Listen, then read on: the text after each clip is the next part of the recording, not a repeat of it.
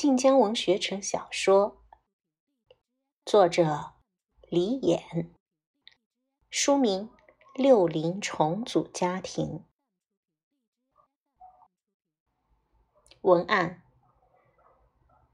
死在丧尸巢里的苏妹，被孩子的哭声吵醒，甫一睁眼，便被人递来了枚军功章和一声沉痛的节哀。在黄沙漫天的末世，吃了没变食物多年的苏妹，乍然看到漫山的青绿、清澈流淌的溪流，和隔壁海岛垦荒队不时送来的鱼虾、黑山羊、海鸭蛋，觉得遵守原主留下的遗愿，帮他养的两个孩子不要太迟。男主人公赵克。带着战友的军功章从边境浴血归来，收到妻子从卢氏发来的一封离婚电报，带着疑婚回家。往日温柔善良的妻子陡然变了模样，办理了离婚手续，背着被人打瘸了右腿的长子，抱着刚满一岁的次子归队。赵克觉得当务之急，他应该先找个保姆。苏妹没有正式工作，眼见着就要被遣返回乡，急了。司务长看中了苏妹的一手控火能力，想着夫押夫鸡找着人了，隔天便将苏妹介绍给了赵克。两人年龄相差不大，又各自领着两个孩子。赵克想，若是请了她当保姆，时间长了，只怕大家要说闲话。如此，便不如娶了。苏妹心想：这人工作心强，训练忙，长期不归家，孩子交给他随便养，还每月准时上交工资票证，真是完美的丈夫人选。内容标签：穿越时空、种田文、爽文、年代文。一句话简介。赵团长护妻训娃日常。第一章新生。师长周长工放下电话，看着桌前站着的赵克，笑道：“边防部对你们这次的任务完成度给予了极高的评价。军部考核，你完美通过。下月由你接手侦察团团长一职。”赵克没吱声，或者说。对此早有预料吧？他伸手掏出枚军功章放在桌上，然后又上下摸了摸身上的几个衣兜：一毛、五毛、一元、五元、十元，全国粮票、猪肉票、牛羊肉票、红糖票。片刻，撂了厚厚一叠，送抚恤金时，麻烦让人将这些带给金家属。周长公刚要说什么，便被楼下传来的一道哭嚎打断了。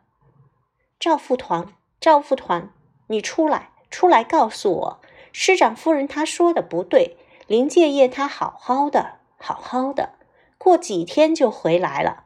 你出来告诉我呀，过几天他就回来了。赵克愣了一下，看向周长公。周长公讪讪的摸了摸鼻子。这消息真不是我告诉家里的。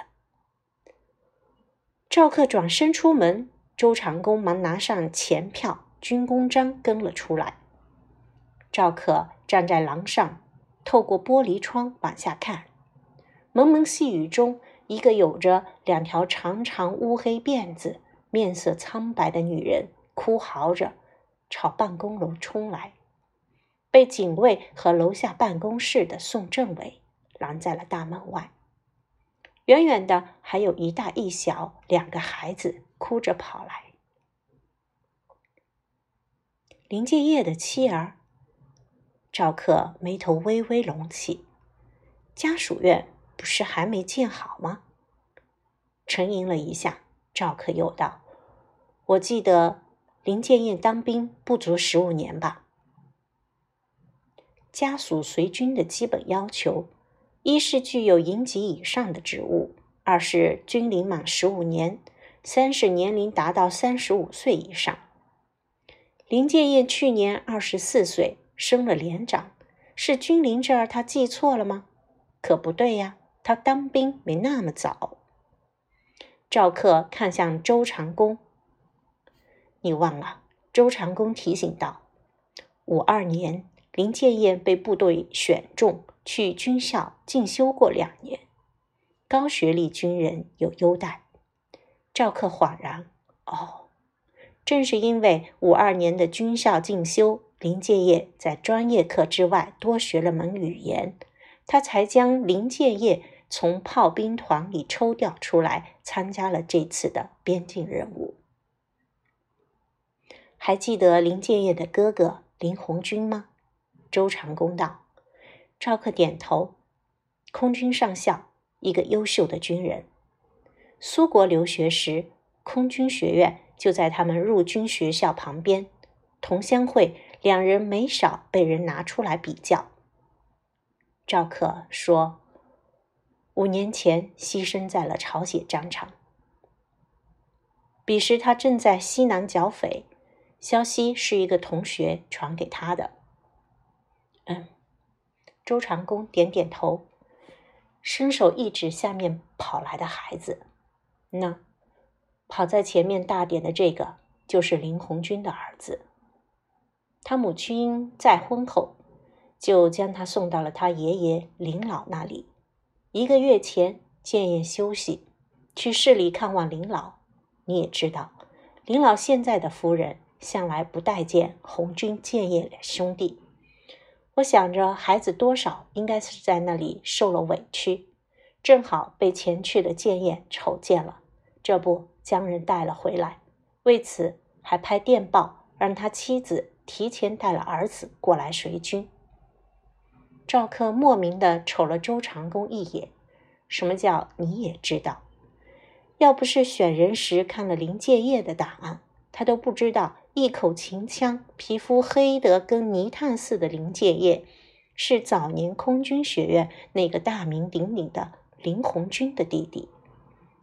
还有他跟林家兄弟一个惺惺相惜，却只有同乡会上的几面之缘；另一个虽然同在一个部队。可他在侦察团，林建业在炮团。若不是这次任务需要，两人大概很长一段时间都不会有交集。若没有这一次交集，林建业也就不会牺牲在边境了。赵克苦笑了下，目光不由自主的就落在了孩子们身上。刚建了一半的家属区在溪流对面，距这儿有七八里路，也不知两个小家伙在雨中跑了多久，身上的衣服湿了，脚上的鞋丢了，路上应该也跌了几跤，大的身上沾满了泥泞，小的更甚，跟在猪圈里打了个滚的小猪仔似的。大的往回走，拖了小的。到了女子跟前，赵克刚要转身去取雨衣，余光就见小的一个屁股蹲坐在了泥窝里，拍着两个小腿，边哭边拖着秦腔哀哀唱道：“小树苗啊，沟边长，四五岁呀，没了爹呀，被人欺；小野草啊，田里长，三五周啊，娘要嫁人。”拔了气呀！可怜我小黑娃，比地里长的白菜黄呀，哪有能力养老娘？女子指着他抖了抖手：“闭嘴！你爹还没死呢！”说罢，也一翻昏了过去。小孩儿瞪着六元的大爷，张嘴拖着长长的秦腔，惊呼道：“娘啊，我刚没了爹，你可不能死呀！”嫂子，嫂子，你怎么了？警卫员拖着倒下的女子，跟着惊叫道：“宋政委第一次跟家属打交道，没有经验，扎着两只手看着昏迷不醒的女人，又瞅瞅两个神态各异的孩子，全然一副手足无措的模样。赵克跟周长公互视一眼，拔腿就朝楼下冲去。末世的苏妹死了，死在丧尸巢里；五八年的苏梅也死了，死于心急。区别在于，一个尸骨无存，一个身体还乐乎着呢。我不要回去，没了借业哥，我活着还有什么意思？苏妹瞅了瞅自己透明的身体，原来人死了不是消失，而是以这种状态存在。只是她瞅了眼哭哭泣泣的女人，不明白他俩为什么会被困在这个白茫茫空寂的地方。你怎么还不说话呀？不熟，三观还不合，有什么可说的？苏妹淡淡的瞥了他一眼，这么一看，他们彼此长得倒有几分相似。你快说呀，说你要代替我活着，我能代替你活着？苏妹惊讶，指了指自己，继而反应过来：“你的意思是你随时都能还阳？当然，快说，快说，你想代替我活着？”苏妹：“哦，就这就这反应？你可以代替我活着？你不心动吗？条件？”苏妹从来不相信天下有免费吃的午餐。帮我养大这两个孩子。说罢，苏梅手一挥。纯白的空间里出现了两个泥娃娃的影像。苏妹盯着孩子身后的溪流、山林，情不自禁往前走了两步，伸手去碰那漫山的绿色和清澈的流水。二零三五年天降陨石，人们陷入了昏迷，醒来有的变成了丧尸，有的觉醒了异能，更多的则是需要异能者庇护的普通人。受辐射的影响，土地板结、沙化，江河溪流也受到了污染。手从画面中穿过，苏妹捏着指尖，怅然若失。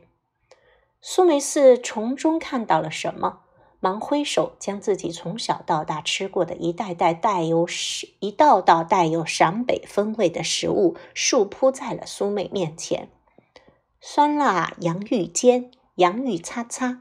羊肉荞麦疙坨、羊肉面、钱钱饭、卤煮驴板肠、黑刃刃、黄米馍馍、黄河鲤鱼，这还只是我们陕北的食物。你想啊，我们花国那么大，各个省份的美食数不尽。你要是去了，这也是他出了陕北老家，来了南方军区才知道的。每个地方的风俗食物、四季轮转各不相同。苏妹盯着图片上的食物，双目发直。我答应成交，怕苏妹反悔。苏梅忙不迭地将自己的记忆传了份给他，然后一脚将他踢了出去。哎呦！苏妹在孩子的哭声里搂着屁股醒来，茫然地看着身前围着的四五个身穿着五八式军服、戴着解放帽的军人。他好像漏问了年代。哎呀，醒了就好，醒了就好。周长公庆幸地拍了拍心口，方才真是吓死他了。女同志一度停了心跳脉搏。宋政委怕小的再哭唱起来，把他娘给弄晕了，忙和一个警卫一人抱了一个，朝办公室走去。赵克抿了抿唇，朝周周长公摊手。周长公顺着他的视线看向自己手里握着的钱票、军功章，一激灵，赶紧放在他手上。节哀，赵克蹲下，把钱票和军功章递给苏妹。苏妹扫了一眼，没接，抬头，细细的雨丝从空中飘落，滴在脸上，凉凉的。抿一下唇，都是雨丝的清甜，还有这清新的空气。和房后那高高的墨绿山林，都让苏妹开心不已。这是林建业此次任务的军功章，留着给孩子们，让他们知道他们的父亲从来没有离开，而是变成了这枚军功章，守护着他们成长。赵克忽略女人脸上不合时宜的笑，顿了顿，又道：“这叠钱票是我跟回来的将士们凑的，你拿着买点粮，买点肉，好好的给自己和孩子们补补身体。可以买粮，买肉。苏梅酸目放光，下意识的舔了舔唇，两只沾满了泥的手在水湿的衣服上擦了擦，伸手想了想，拿了一半，看了眼赵克。又拿起小小的一叠，赵克以手抵唇，轻咳了声：“都是给你和孩子们的，全拿了会不会显得他很贪？太久没有过这种生活化的日子了，他都忘了怎么跟人友好的打交道相处了。拿着吧。”赵克把剩下的塞给他，指尖触到他冰块般寒凉的手，倏然一惊，站起来对警卫道。赶紧把人送回住处，帮忙烧点水泡泡，再找司务长要点姜茶和预防感冒的草药，熬了给他和两个孩子喝。第一章完毕。哎呦，读一张书真是太累了。